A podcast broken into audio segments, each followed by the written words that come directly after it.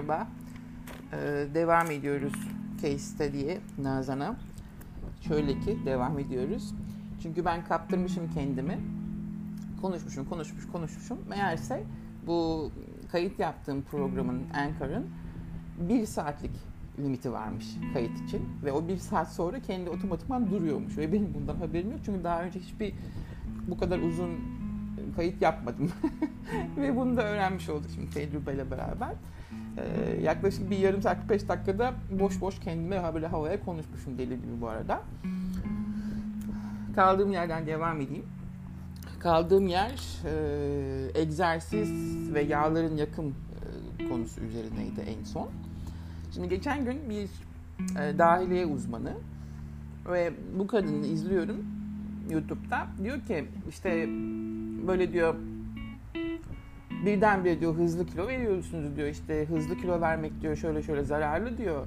Vücut için benim diyor bir doktor arkadaşım işte yüz yirmi kiloymuş. Bu arada doktor da bayağı sağlıklıymış tabii.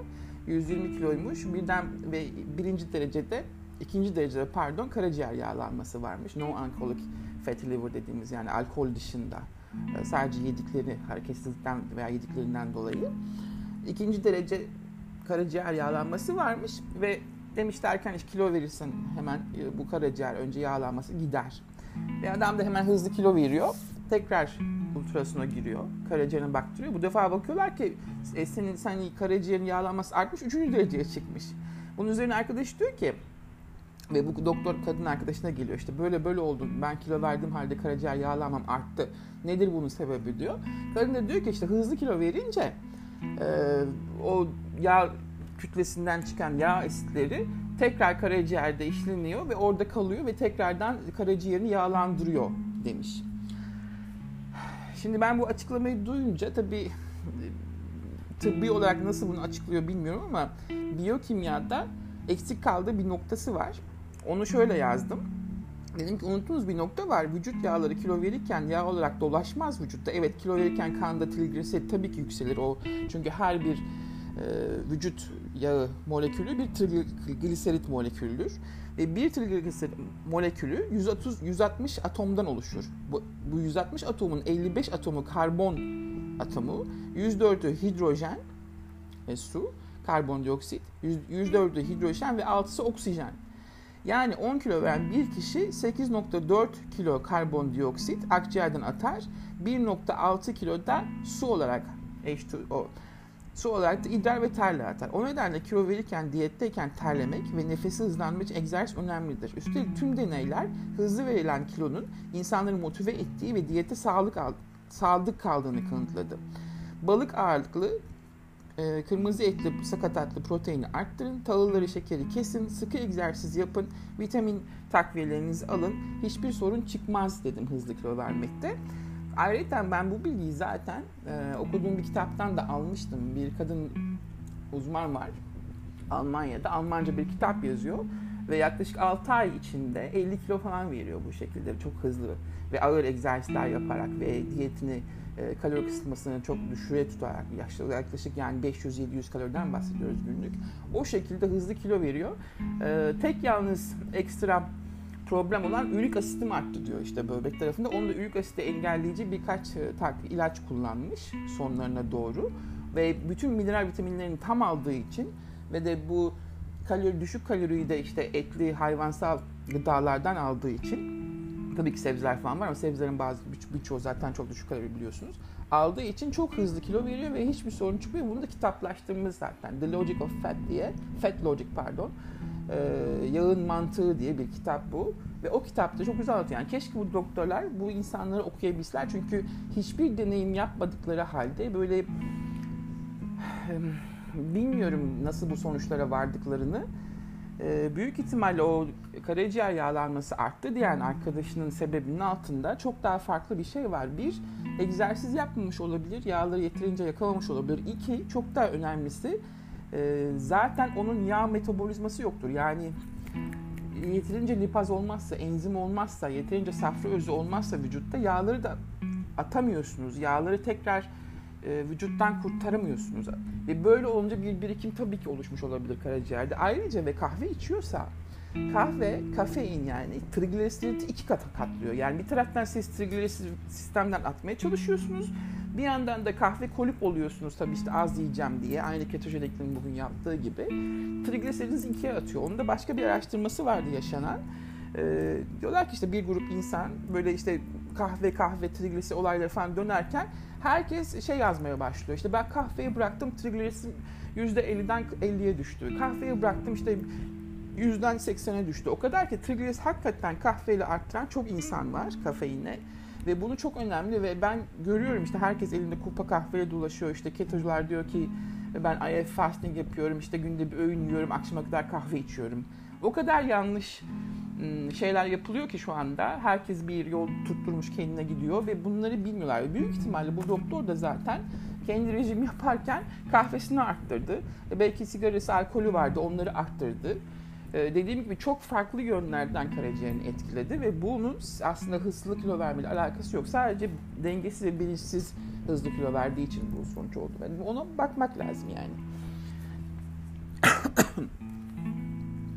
O nedenle e, egzersiz çok önemli. Hep alışılmış bir söz vardır ya işte e, sağlığın yüzde yetmiş beşi gıdalar, yüzde yirmi beşi kadar da egzersizdir diye. Hayır, bu yanlış bir söylem. İlk başlarda ben de böyle düşünüyordum. Ya diyordum insan diyet yaparak bir şekilde kilo verir. Evet, kendinizi starvation'a moda soktuğunuz zaman bayağı bir düşük kalori beslendiğiniz zaman zaten mecbur vücut kilo veriyor yani vermek zorunda. Ama şöyle bir durum var.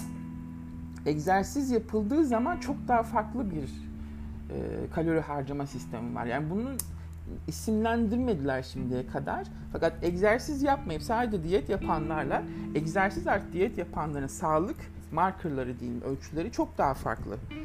E, ve bunu da gizliyorlar. Yani neden gizlediklerini anlamadım. Bana göre yüzde elli elli yani ne egzersizsiz ne de diyetsiz. Yani iyi beslenme bir, bir planından bahsediyorum. Diyetsiz oluyor bu işler ki hatta egzersiz öne geçiyor. Egzersiz dediğim gibi bir motivasyon sağlıyor. Beynin dopamin enerjisini, serotonin şeylerini değiştirdiği için, e, GABA'sını değiştirdiği için ve çok daha sadık kalıyorsunuz izlediğiniz plana. Aynı şey bu sigarayı bırakanlar da görürsünüz. Sigarayı bırakanlar eğer spor yaparsa çok daha hızlı bırakıyor sigarayı. Yani bir şekilde egzersizin önemi daha da öne çıkıyor. Ben olsam tam tersini söylerdim. yüzde yetmiş beş spor, yüzde yirmi beş diyet yani. O kadar önemli insan vücudu hareket etmek, o dinamoyu çalıştırmak. Dediğim gibi özellikle Nazan gibi örneklerde ilk başlarda çok fazla böyle hada işte, işte haftanın beş günü ben spor salonuna yazılayım arkasından. Bunu ayarlayamayabilirsiniz çünkü vücudun o seviyeye gelmesi için, yüksek spor seviyesine gelmesi için ki zaten şu anda kimse beş gün spor da önermiyor. O da çok büyük bir hata. Crossfitleri falan da öneren yok. O seviyeye gelmesi için belli yine adımlardan işte önce yürümesini, önce koşmasını zor öğreneceksiniz. E, felsefesinden yola çıkarak sıkı yürüyüşler koyun gününüze. Sabah yürüyerek başlayın ve akşamınızı yürüyerek bitirin. Akşamınızı yürüyerek bitirin derken ben yaklaşık evet, Ağustos'tan beri bir programa başlattım kendimi. Çünkü daha e, rutine koymak istedim yürüyüşlerimi. Hem sabah yürüyüşü yapıyorum, arkasından da son öğünüm. Akşam benim saat dört beş gibi. O son öğünden bir saat sonra da e, YouTube'u açıyorum. Walk at Home diye bir program serisi var. E, birkaç Bir kadın, Leslie Sansone galiba ismi, o Lucy var işte. Birkaç kadın bu, bu şekilde habire yürüyüş yaparak ve hafif jogging yaparak bir program oluşturmuşlar ve yüzlerce video var.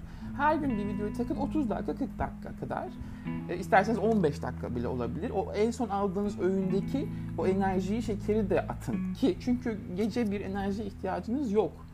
Yani gece maraton koşmuyorsanız veya herhangi bir taylaçık aktivite yapmıyorsanız o enerjiyi de harcayamıyorsunuz, o kan şekerini iyi dağıtamıyorsunuz.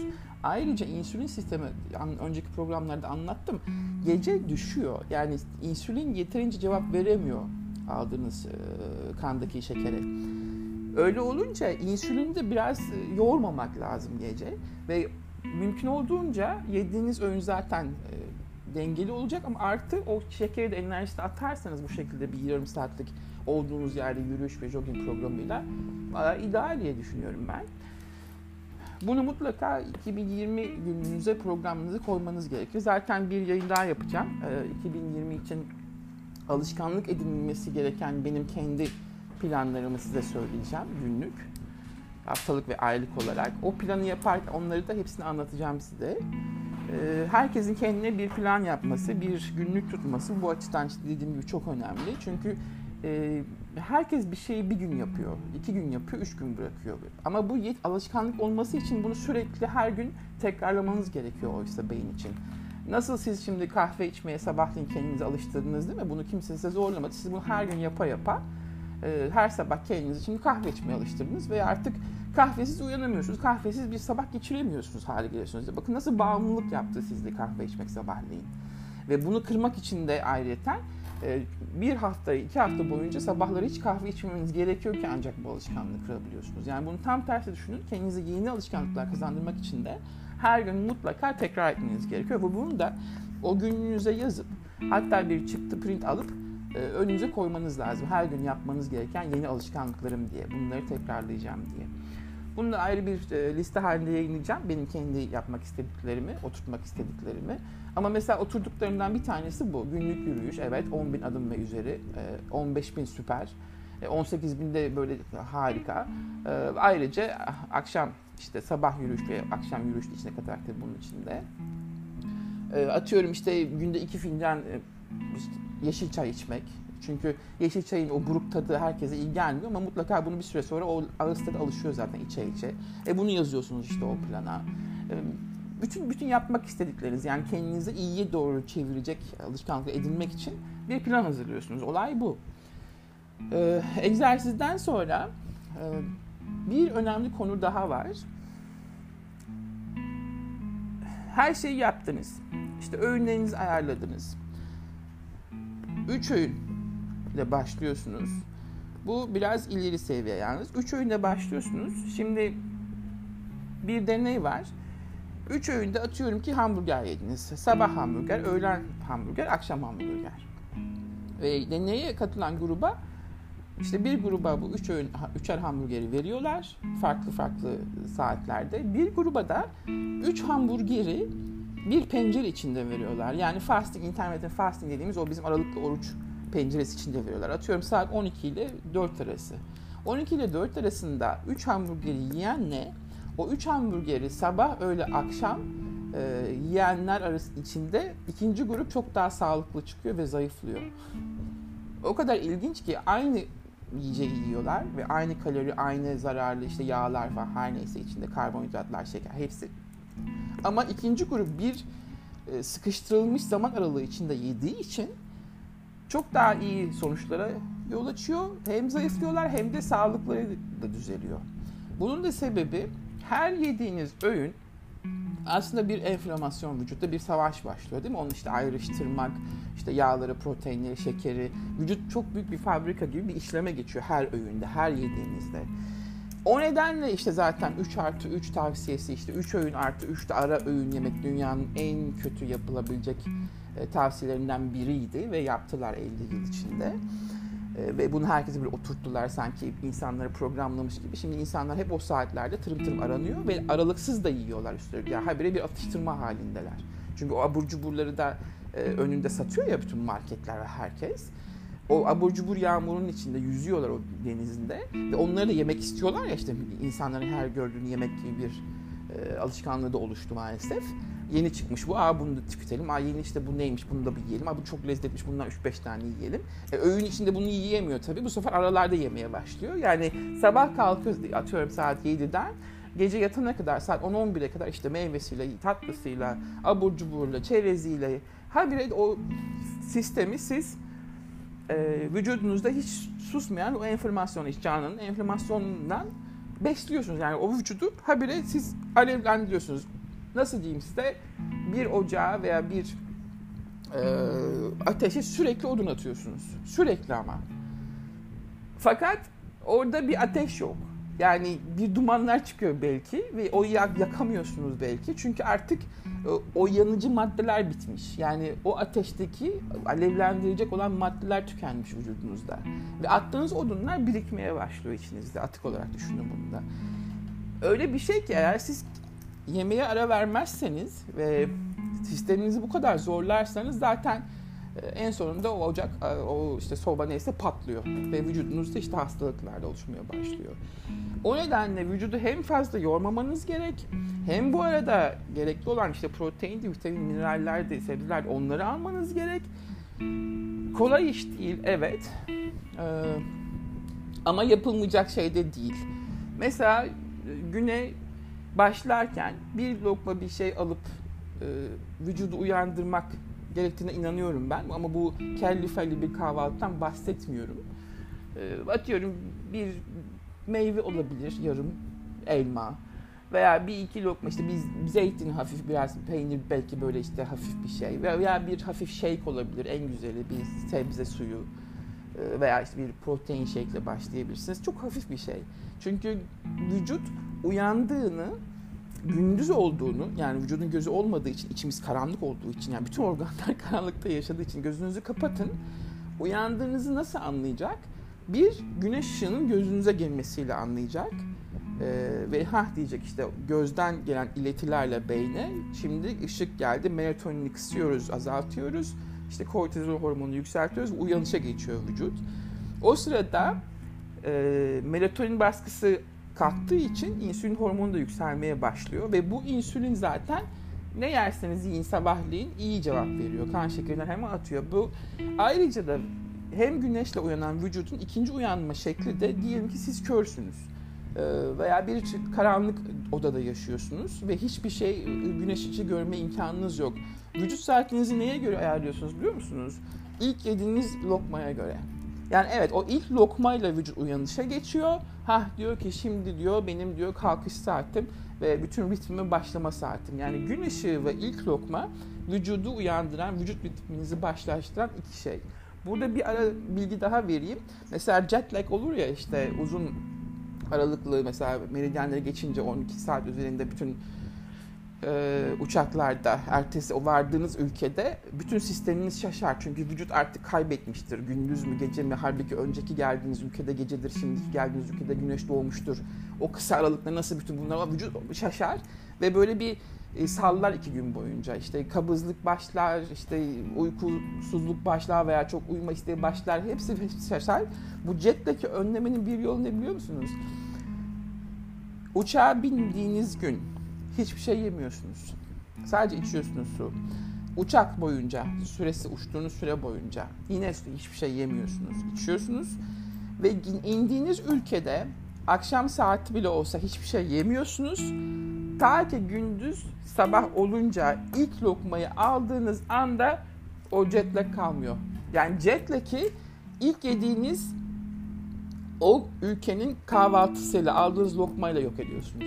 Bu çok ilginç bir şeydir. İşte bu da bunu kanıtlıyor. Yani hem gün ışığı vücudu uyandırıyor, hem de bir iki lokma yediğiniz, o kalkınca tükettiğiniz şey de zaten vücudunuza işte gün başladı, artık sistemimize, çalışma saatimize başlayabiliriz. Yani memur gibi düşünün. Bütün organlar kart basıyor. Yani tek tek hepsi sıraya giriyorlar. Ve bu güneş sistemine göre işleyen bir canlı türü olarak biz, değil mi? Fareler gibi gece uyanıp gündüz uyumuyoruz veya işte kediler gibi bütün gün uyumuyoruz. Biz canlı türü olarak e, güneş sistemiyle yaşıyoruz ve güneşten bütün enerjimizi alıyoruz ve güneşe göre biz e, bütün organlarımız çalışıyor. Hem gün ışığında uyandıracaksınız hem de e, ilk yiyeceğinizle. Ve burada bir önemli nokta daha ortaya çıkıyor. Akşam yemeği kesildiği zaman, güneş battıktan sonra bir şey yemezseniz eğer, yüzde doksan zaten hiçbir hastalığa yakalanmıyorsunuz. Çok ilginç. Bu benim en büyük tezlerimden bir tanesidir. Ee, son yüz yüz elli yıldır, yüz yıldır çok daha fazla tabii ki, özellikle işte bin dokuz yüz ellilerden sonra oluşturulan bu akşam yemeği adeti, B B C'nin de birkaç programını yayınladım Twitter'da. Akşam yemeği adetinden sonra ben baktım ki hastalıklar daha çok çoğal, çoğalıyor. Şimdi bir grup diyor ki sabah kahvaltısı yüzünden hasta oluyoruz. Hayır değil. Ben de diyorum ki akşam yemeği yüzünden hasta oldunuz siz. Çünkü bazı araştırmalar var benim rastladığım. Burada diyorlar ki ne yerseniz yiyin, isterseniz sağlıksız da olsa, eğer gün ışığı zamanında yerseniz vücut onu o kadar zehirlenmiyor o yediklerinizden. Ama ister sağlıklı bir şey bile olsa akşam güneş battıktan sonra yerseniz tamamıyla vücut eksiye yazıyor ve size zararına yazıyor. Yani bu aslında belki de beslenmede en başta düzeltilmesi gereken nokta. Bütün diyetlerden, işte bütün egzersizlerden falan, her şeyden olabildiğince akşam yemeği saatinizi erken, erkene çekmek zorundasınız, son öğününüzü. Bu da yazın güneşin battığı saati işte bilin. E, genelde yedi buçuk sekiz gibi falandır yazın o saatlerde. Ama tabii uyku saatiniz de ilerideyse, çünkü uykudan önce de bir iki saat daha en azından boşluk bırakmanız gerekiyor. Çünkü hemen hareketsiz bir ortama geçiyorsunuz, yani uyuyorsunuz. Ve kışın da akşam dört buçuk beş buçuk gibi e, en geç yeme işleminizi bitirmeniz gerekiyor. Ve bu saatten sonra maalesef maalesef ne olursa olsun, tıpkı mağara insanların yaşadığı gibi, ancak işte böyle hafif e, letici çaylar, işte papatya çayları falan gibi şeylerle idare edebilirsiniz. Ama e, mideden, ağızdan, işte bağırsaklara hiçbir şey geçmemesi gerekiyor. Bu güneş sistemiyle yaşayan canlı olarak bunu tekrardan doğanıza geri dönmeniz gerekiyor. Eski insanlar bunu yaptıkları için zaten onların uyku sistemleri daha düzgündü. Büyük ihtimalle büyük stresler yaşamıyorlardı hayatlarında, psikolojik olarak da. Ve obezitenin ve bugün obeziteye bağlı tüm hastalıklar veya skinny to- şey, tofi de olabilir. Zayıf olup hasta olan insanlar da çok bugün, bugün çünkü içleri yağlı onların da. O insanlar, bütün hastalıkların başı bence akşam yenilen yemek modeli ve bu adetler ve bu kültürün oturmuş olması. Çünkü akşam yemeğinde hiç gerekli olmadığı kadar fazla kalori, enerji alınıyor. Ve akşam zaten hiçbir şey harcamıyorsunuz. Ne gerek var yani? Ee, sabah işte krallar gibi yemek veya öğlen işte prensler gibi yemek, akşam da yoksullar gibi yemek. Ee, bir derece uygun bir şey, ama şöyle de bir şey var. Hani sabah çok yiyip de işte nasıl işe aktive olabilirim veya spor yapabilirim? Evet. Yine araştırmalar kanıtlıyor ki sabah aç karnına yaptığınız sporda daha hızlı otofaji yapıyorsunuz. Yani vücut daha hızlı kendini yenileyebiliyor. O nedenle sabah çok az, dediğim gibi, yarım bir elmayla hemen vücudu uyandırıp arkasından birkaç saat bekleyip işte sporunuzu bu arada yapıp hafif yürüyüşünüzü yapma. Ama sabah saatleri mesela hızlı spor asla verilmiyor. Çünkü zaten uyanışta olan bir vücuda hızlı spor yapamazsınız sabah saatlerinde. O da ayrı bir stres, ayrı bir kortizol yüklemesi çünkü. Hafif yürüyüşlerle, hafif böyle zıplamalarla yerinizde, o lenf bezlerinizde açar zıplama hareketleri. Mesela hafif bir iki ip atlayabilirsiniz veya lenf Ee, jumping jack, jacks deriz ya biz, böyle işte ellerinizi kollarınızı havaya kaldırarak hafif zıplayabilirsiniz olduğunuz yerde. En iyi saatler bir iki e, trambolin alabilirsiniz, ufak küçük, onu sabahleyin birkaç kez trambolinde zıplayabilirsiniz. Çünkü lenf dolaşımının da açılması çok önemli, vücut toksinlerini atmak için. Birçok sorun zaten lenflerin tıkanmasından da geliyor. Bizim e, en büyük temizlik sistemi bağırsak diye bilinir ama maalesef değil, lenfler sayesinde biz ayaktayız. Eğer lenfleriniz tıkanırsa Bye bye Charlie. Yok yani bunun şeysi. Lenflerinizi de açmak zorundasınız ve bunun için de hareket, zaten egzersiz çok önemli lenfler için. Özellikle zıplamak olduğunuz yerde veya o vibration aletler var. Vibration, böyle titreten aletler. Bir iki dakika onun üzerinde durmak falan. Falan filan. Bu ayrı bir konu ama neyse, arada ek bilgi olsun size. Bu şekilde sabah açıyorsunuz, güne başlıyorsunuz. Birkaç saat sonra, atıyorum saat on bir on bir falan gibi oldu, E, hafif bir kahvaltı yapabiliyorsunuz. Bunu artık iş yerindeyseniz tabii bir molanızda işte yumurtanız, zeytiniz, peyniriniz falan şeklinde biraz.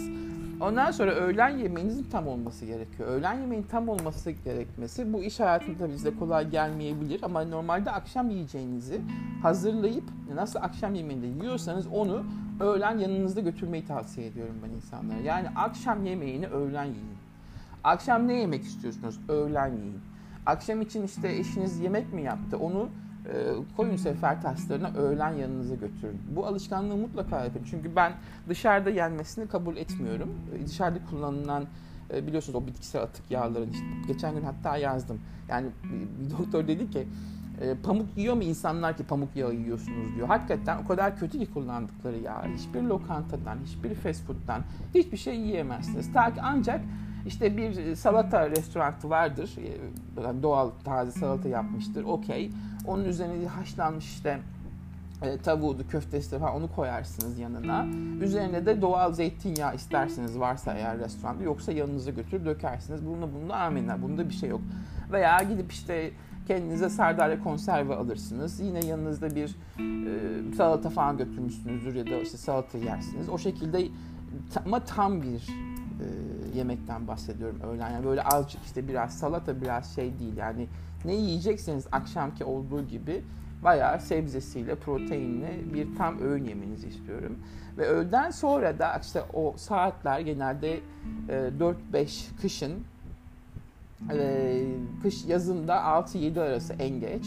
Saatlerinde de hafif şeyler yemekiniz lazım. Yani işte bir balıktır, bir deniz ürünüdür. Hafif böyle çok fazla vücudu sindirime sokmayacak. E, salatadır. En iyisi mesela bir sebze çorbasıdır. Sebze çorbası içebilirsiniz. Çok ideal. Hafif bir salata. O şekilde geçiştiriyorsunuz. Yani e, almak istediğiniz vitaminleri ve e, mineralleri ve proteini kahvaltı gibi yediğiniz o brunchta ve işte öğlen yediğiniz e, şeye saklıyorsunuz. Öğle öğününüze. Bu zaten sıkıştırılmış pencere gibi oluyor aslında baktığınız zaman. Birden saat ikiye kadar olan bir süre boyunca öğününüzü yiyorsunuz. Onun üzerine de yediğiniz yarım öğünde, akşam öğünde geriye kalan saatler boyunca zaten vücuda atılmış gitmiş oluyor. Yani sorun değil. Bir yeni bir plana başlıyorum ben. Şu son bunu pardon önce şunu söyleyeyim. Bu akşam yemeğini kestiğiniz sürece kilo vereceksiniz. Nazan bunu kesinlikle denemelisin. Tabii ki ilk başlarda o hani ekmek ve şeker bağımlılığından kurtulmak için bir süre e, sen yine bildiğin planda işte sabah, öğle, akşam devam et. Ama zaten bir süre sonra işte vücudun artık acıkmamaya başlayacak ve akşam alışkanlığını da bitirebilirsen e, çok daha hızlı ilerleyeceksin. Akşam yemeğini kesen herkes çok kolay hızlı kilo veriyor. Bu kime sorarsanız sorun böyle. Kim yaparsa denedi bu şekilde e, ve de, deneylerde bunu gösteriyor. Akşamı çıkartan, yemeğini çıkartan hayatından sağlığa da ulaşır, istediği kiloda ulaşır. Bu nokta budur. Ki ben çalışma saatlerim çok ayarsız olduğu için yaptığım son işte rehber mesleğinde on sene boyunca benim çok büyük bir kötü alışkanlığım vardı. Yani gece saat dokuz on gibi benim habire karnım acıkıyor. Mutlaka tırım tırım evde dolapları açıyorum. Ne var tıkınabilirim işte abur cubur diye. Ve night binging, gece atıştırmaları kadar kötü bir alışkanlık daha yok. Hakikaten hani sigarayı bırakmak kadar zor bir olay. Night binge yapan kadınlar çok fazla, erkekler çok fazla. Çünkü o şeyi bozduğumuz için, o işte uyku düzeni, o melatonin şeyini bozduğumuz için zaten ve yeterince mineral vitaminlerle girmediği sürece ve protein de eksik aldığınız sürece vücut habire açlığını sanki gece kapatmaya çalışıyor. Yani bilemiyorum ama night binge kadar gece atıştırması yapmak ve gece yemek kadar kötü bir alışkanlık yok. Bunu ben şahsen kendim yaşıyorum ve çok zorlayarak kendimi böyle artık böyle kendime meşgaleler bularak işte el işi yaparak veya işte gece mesela televizyon seyrederken mi yemek yiyorsunuz, gece atıştırıyorsunuz, işte televizyonu kapatarak. Çok farklı, tamamıyla o alışkanlıklarınızı değiştirmeniz gerekiyor. Aynı sigara bırakmakta olduğu gibi. Hiç kolay değil biliyorum ee, ama hiç olmadı. Elinizin altında o atıştırmalıklar bulunmasın. Yani kalkıp belki bir meyve yiyebilirsiniz. Gecenin bir yarısı canınız istediğinden bir parça o da. Anlatabiliyor muyum? Yani bundan vazgeçmek kolay değil. Farkındayım. Onu çünkü ben de yaşıyorum. Ben de yaşadım ve çok zor. Hakikaten çok zor. Ee, bunu yapın. Ama özellikle, özellikle öğününüzü erkene çekin. Akşam öğününüzü. Ve erken çektiğiniz zaman işte proteininizi almanızda bir sorun yok. Ama ne kadar geç yiyorsanız eğer çok düşük beslenmeniz gerekiyor. Yani ben bugün atıyorum yedide sekizde bir yerde yiyecek olacak, olacak olsam sadece hafif bir salata veya sebze çorbası içerim. Yani çalışma düzeninizde bunu uydurmak zorundasınız. Yanınızda götürün. dörtte beşte yiyeceğiniz şeyi veya işte o sırada trafikteyseniz o sırada yiyin. Ama mutlaka akşam yedi sekiz gibi yemek e, hakikaten çok büyük negatif etkileri var vücutta. Bunu değiştirmeniz lazım. Ve çocuklarınıza da alıştırın. Akşam yemeği öğünü olmasın artık. Ne yapmak istiyorsanız yapın. Güzel yemeklerinizi. Onları verin çocuklarınıza, eşinize, kendinize. Herkes yanında götürsün öğlen. Akşam yemeğini kaldırın arkadaşlar. Bu benim tezimdir ve bu tezin çok güçlü olduğuna inanıyorum. Çünkü her okuduğum circadian ritim... Kimdi o? Ayşegül Çoruk? Ayşegül... neydi o kızların bilmiyorum, o diyetisyenlerden, o da en son yazmış ya Sörkaldi'nin vücut ritmi falan diye yani bir kitap. İşte o insanların da yazdığı aslında şey bu. Ee, ne kadar erken yerseniz, bitirirseniz yeme işleminizi çok daha hızlı vücut sağlığa geçiyor.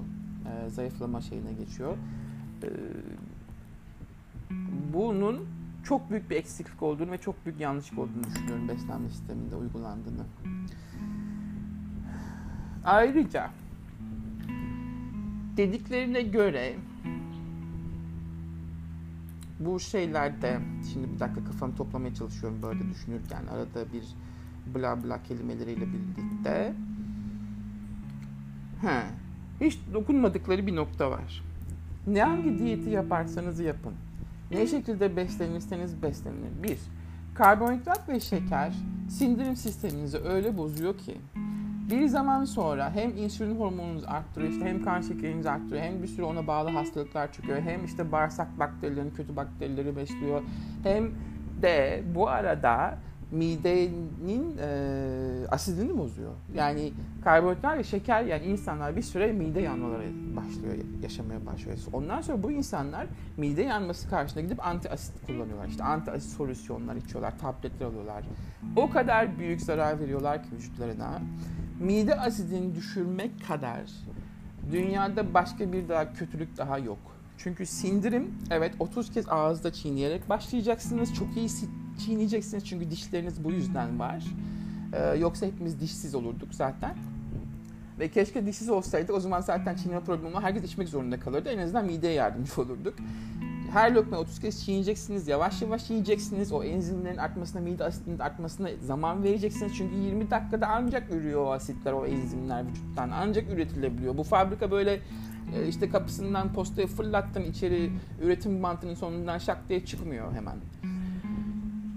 Yavaş yiyeceksiniz, enzimlerin artmasına izin vereceksiniz, mide asidinin oluşmasına izin vereceksiniz. Ve eğer siz benim midem yanıyor diye anti asit kullanırsanız vay halinize.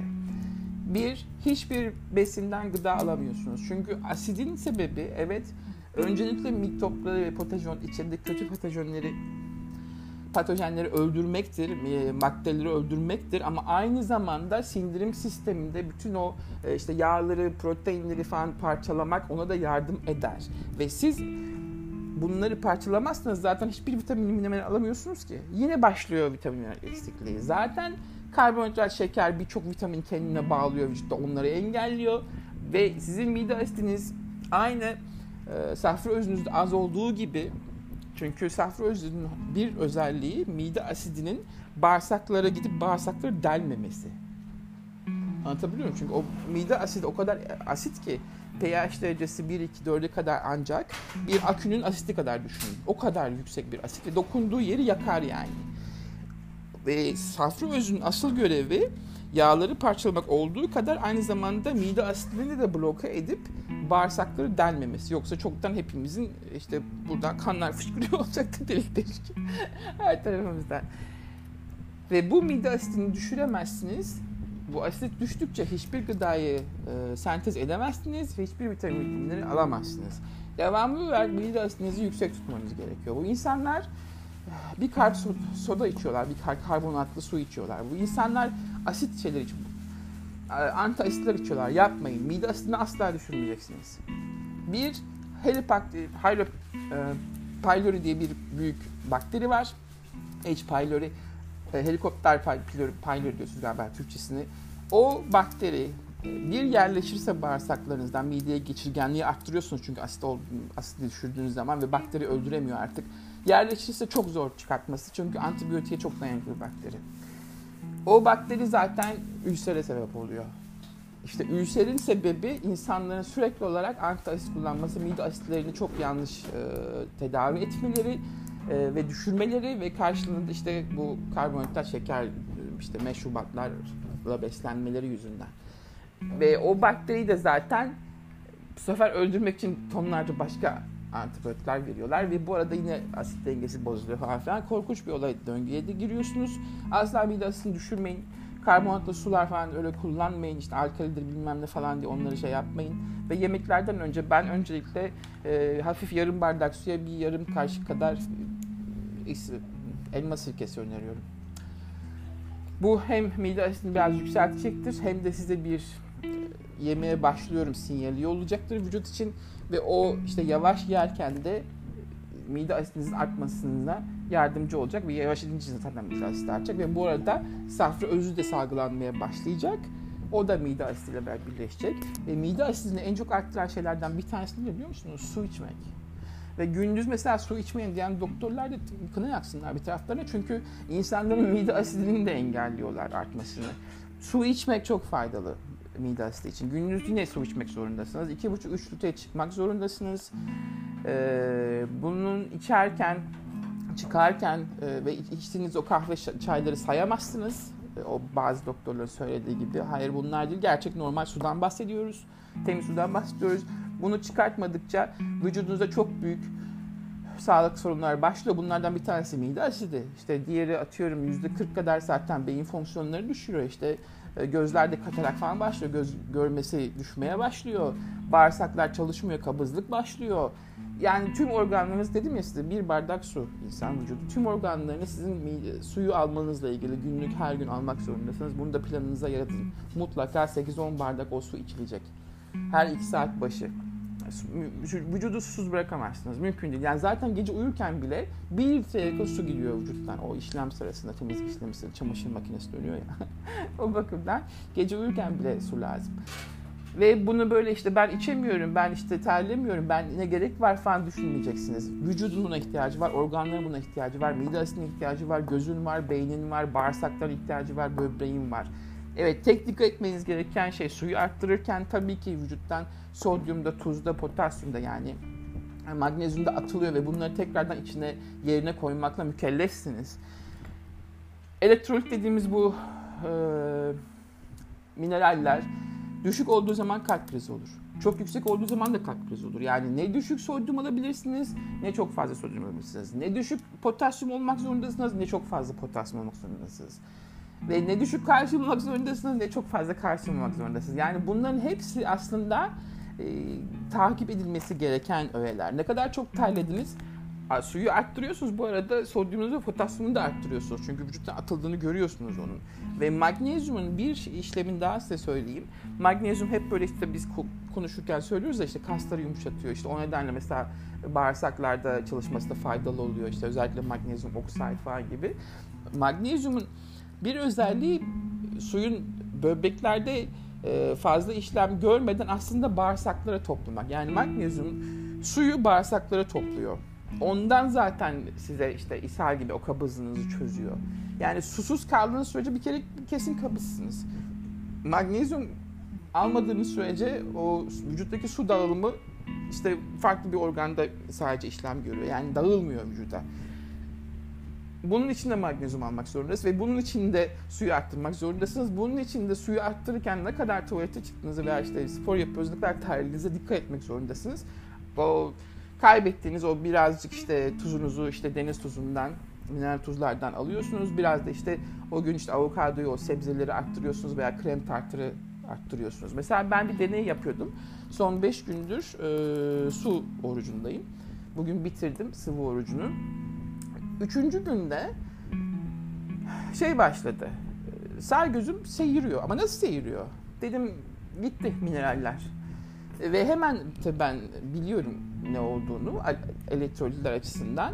Hemen tuzu arttırdım, potasyumu arttırdım. Çünkü hangisinin gittiğini bilmiyorum ki. Yani keşke bir alet olsa da anında ölçebilsem hangi mineralim düştü. E, magnezyumu arttırdım. Benim trace mineral damlalarım var. İşte bu ufak mineraller, fülvik asitler, işte bakır olsun, minik olsun. Bütün nano particle, küçük nano mineraller e, damlası. Hemen onu arttırdım. Düzeldi zaten bir iki saate kadar. Magnezyum spreyleri sıktım. Hatta gözüme bile sürdüm. Bir magnezyum tozum var, bir de büyük magnezyum kapsamlı tabletim var. Onları ikişer ikişer aldım. Onu arttırdım hemen.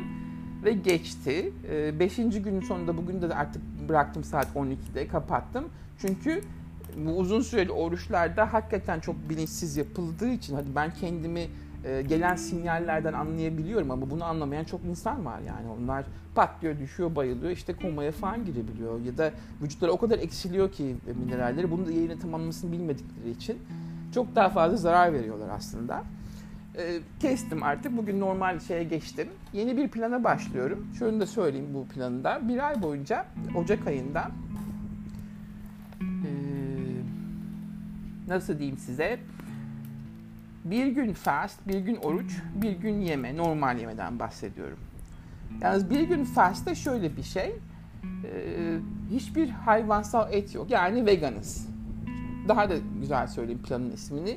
Bir gün vegan, bir gün karnivor. Bir gün bir gün vegan, bir gün karnivor. Fast olduğu gün bir öğün ve bir öğünden kastım zaman aralığı içinde on iki ile dört olabilir veya işte saat iki ile dört arasında olabilir veya beş olabilir. Siz seçin o zaman aralığını. Zaman aralığı içinde sadece sebze yiyorsunuz. Buharda haşlanmış sebzeler, sebze çorbası, işte kabak çorbası, lahana çorbası, brokoli çorbası, işte avokado, atıyorum yeşil salata, e, aklınıza ne geliyorsa mercimek çorbası olabilir, yeşil mercimek çorbası, e, biraz işte belki içine isterseniz böyle pirinç, mirinç, havuç çorbası olur çok güzel. Domates çorbası olur harika.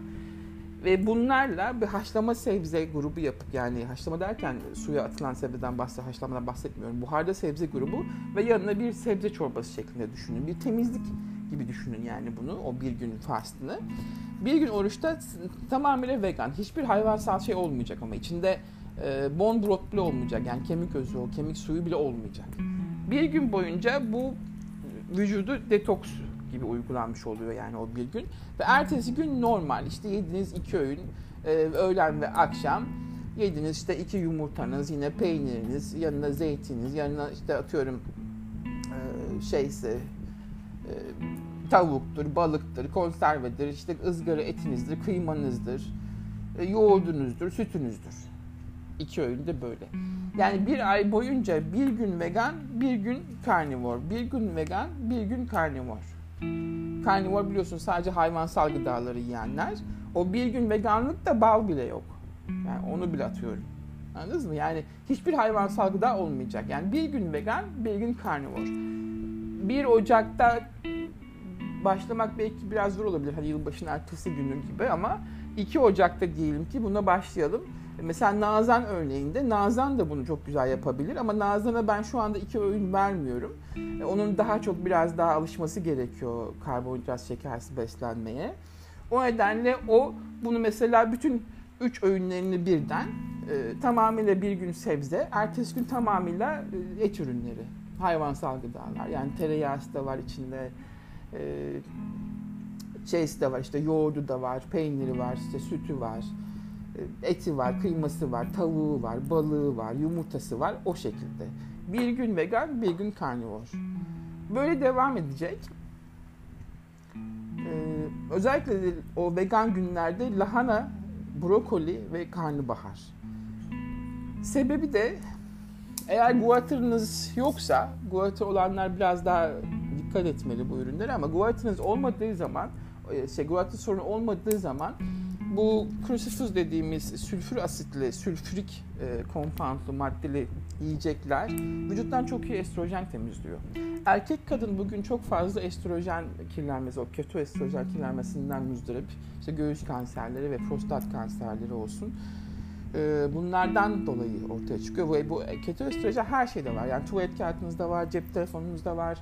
Kullandığınız bütün sanayi ürünlerinde, bütün işte kozmetik ürünlerinde, bütün temizlik malzemelerinde, e, organik olmadığı sürece tabii, hepsinde var. Giydiğiniz kıyafette var, tişörtte var, kot pantolonunuzda var, her tarafta. Bu estrojen bombardımanı altında, bu xenoestrojenler bombardımanı altında yaşıyoruz ve bunları devamlı bir temizlik için en büyük yardımcımız da bu dim dediğim, işte crucifix dediğimiz il, sebzelerin vücuttan atışı. Ve bunun için de tabii ayrıyeten iot ve selenyum da gerekiyor bu detoks için. O günlerde mesela e, kelp alabilirsiniz biraz tablette. Yalnız çok şeyde iot alırken dikkat edin, çok fazla e, herkes de eksik de e, o fazla abartmayın yani kelp yosunlu yosun tabletini. Öyle diyeyim size. E, onu da kullanabilirsiniz. E, özellikle klorella. Klorella çok özel bir toz. E, daha doğrusu yosun tozu, yeşil. Vücuttaki heavy metalleri de atıyor. E, ağır metalleri yani. Ve Koruyanda ne diyorsunuz siz?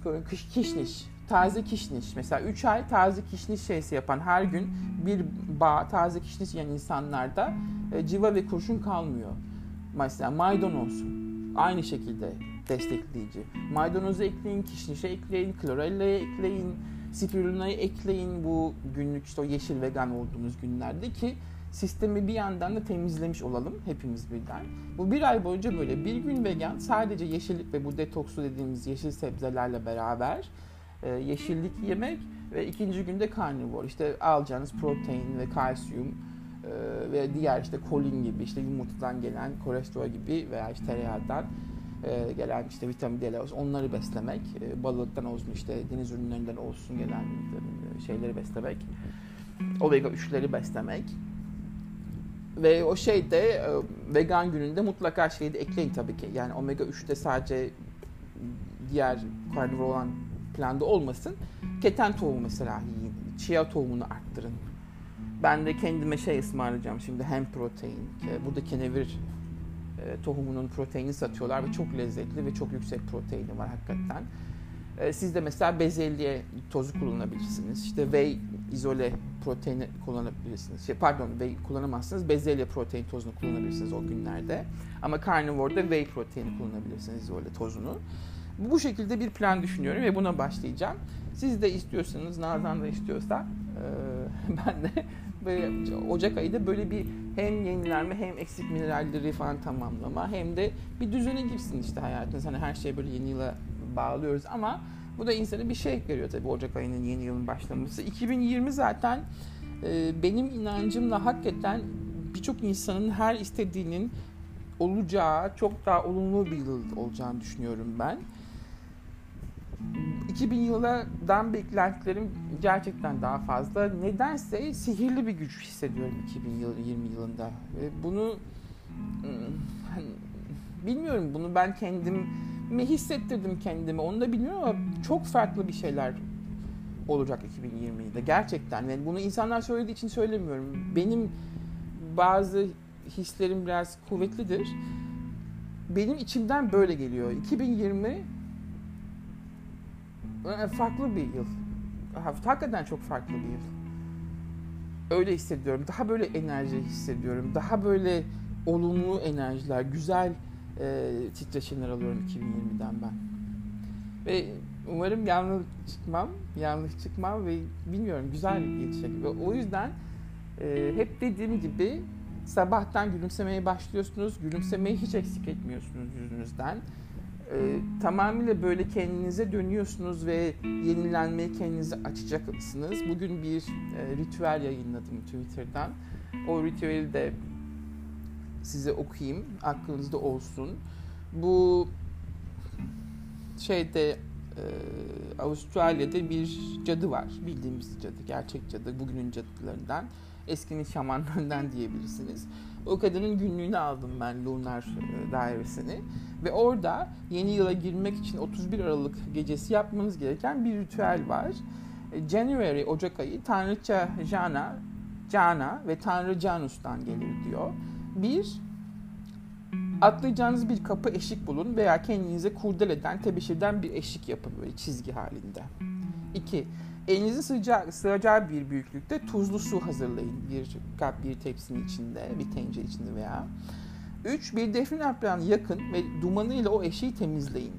Bu bir kapı eşiği olabilir dediğim gibi veya bir tebeşirle çizebilir veya bir kurdele asabilirsiniz, böyle yere koyabilirsiniz, ona kapı diyeceksiniz. dört. Gümüş renkli bir mum yakın ve şu sözleri tekrarlayın. Kapının canası, olmuşun olacağın tanrıçası. iki bin otuz, iki bin on dokuzdan bu yepyeni yaratıcı iki bin yirmiye adım atmaya hazırım. Dileklerimi düşündüm ve iyilikler adına senin onayını istiyorum. dört. Altın renkli bir mum yakın ve tekrarlayın. Kapının canusu, arkamda ve önümde olanın tanrısı. Heyecanla iki bin yirmiye atlamaya hazırım. Dileklerime ve çok daha fazlasına iyilikler adına ulaşmama yardım et. beş. Ellerinizi tuzlu suya sokun ve tekrarlayın. Huzurunuzda yeni yılın yoluna çıkacak tüm kötü kararları, korkularımı, şüphelerimi ve engelleri temizliyorum. Ellerinizi suda yıkarken hayatınızdaki tüm negatif şeyleri, insanları, her şeyi, hepsini yıkadığınızı düşünün. iki bin yirmi için beklenti ve dileklerinizi üç kez tekrarlayın. Utangaç olmayı, içinizden ne geçiyorsa, ne istiyorsanız, ne diliyorsanız onları üç kez tekrarlayın. Altı, eşiğe bir adım atın ve tekrarlayın. Cane ve Canes, beni eşiğe kolay ve korumanız altında taşıyın. Yedi, güven içinde bir adımla veya bir sıçrayışla eşikten atlayın. Teşekkür ederim hu hu diye üç kez yüksek sesle, yüksek şekilde elinizi çırpın, alkışlayın. Teşekkür ederim Canes ve Cana. Şimdi ne yapayım diye sorun. O anda belki bir mesaj gelecek veya bir fikir aklınızda oluşacak. Belki olabilir veya olmayabilir. Bir fikir gelirse onun için harekete geçin. Gelmezse de saat on ikiden fark etmiyor. Bir süre sonra zaten gelecektir o. Hissedersiniz, bir şey çıkacaktır önünüze. Sonra da saat on ikiden sonra mumları söndürün. Tuzlu suyu da işte boruya, lavaboya dökün. İşte yeni yıla giriş bu şekilde yapın.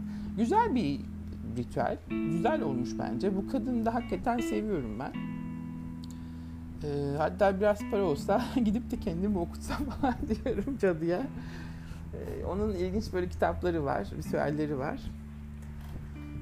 İsmini de size söyleyeyim. Sayfasından da bakabilirsiniz hatta.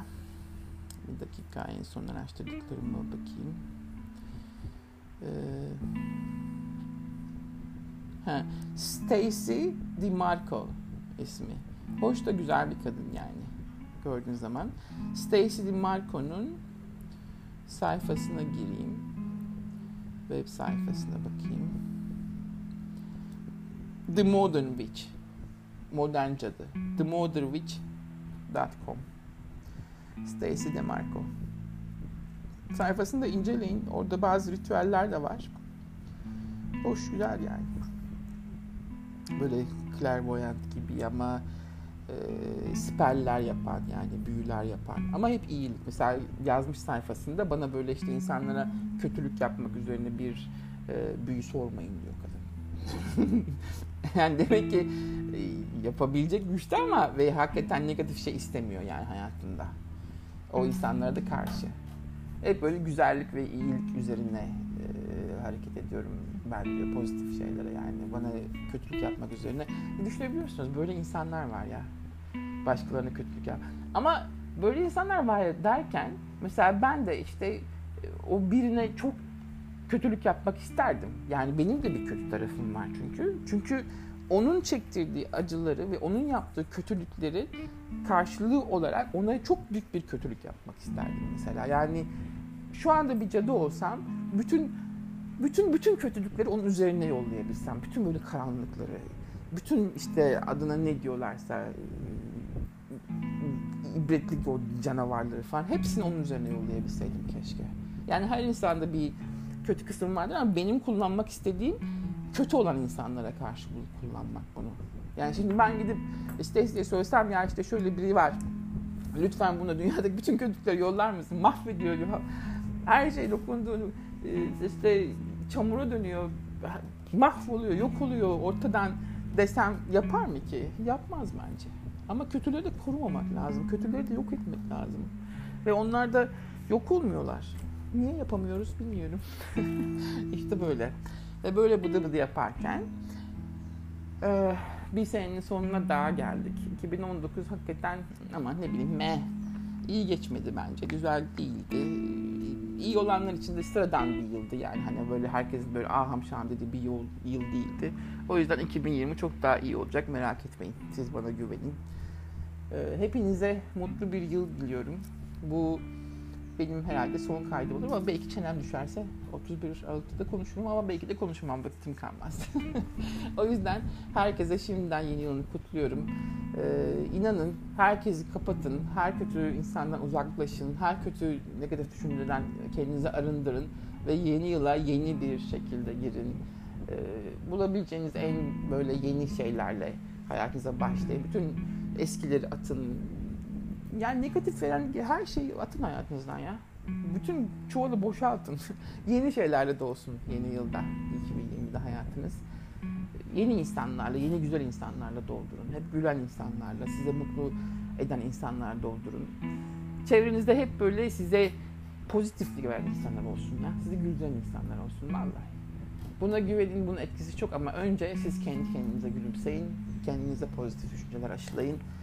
Ve iki bin yirmiden umudunuzu kesmeyin. Çok şeyler bekliyorum ben. Şimdilik hoşça kalın, sağlıcakla kalın. Kendinize iyi bakın. Bye.